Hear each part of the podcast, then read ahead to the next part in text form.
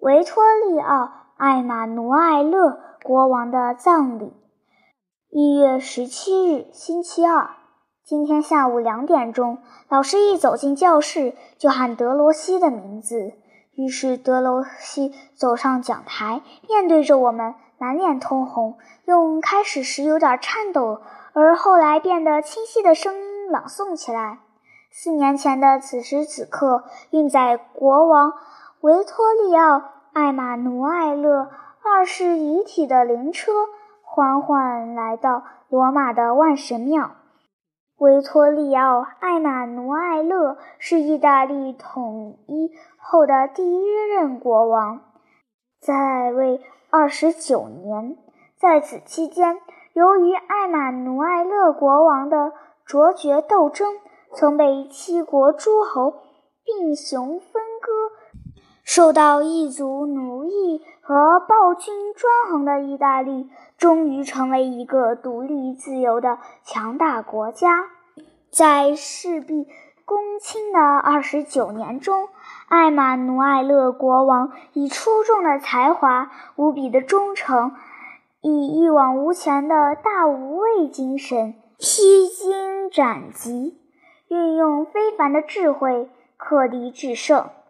在危急关头挺身而出，大义凛然，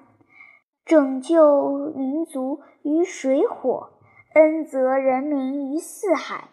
赢得流芳百世的美名。覆盖着花环的灵车徐徐驶过罗马街道时，雨点般的鲜花纷纷向他致去。意大利的每个角落都在默哀致意。由将军、大臣和王公贵族组成的队伍走在灵车的前面。紧跟在后面的是由残疾军人、无数旗帜、三百个城市的代表和凝结着意大利人民威力和光荣的所有精华组成的仪仗队。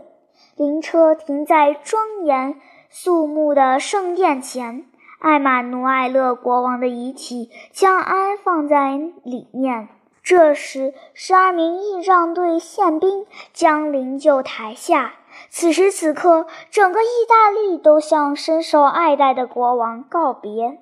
向捍卫过国家的人民的战士和父亲告别，同时也向自己历史上最幸运、最神圣的二十九年永别。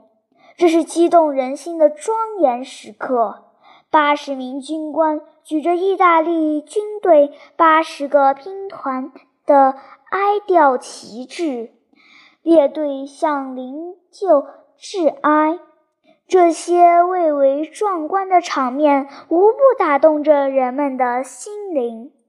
这八十面旗帜，就是整个意大利的精髓和象征。他们缅怀着无数为国捐躯的先烈，目睹着抛头颅、洒热血的壮举，记载着我们最神圣的光荣和牺牲，凝结着我们遭受的巨大的痛苦和悲伤。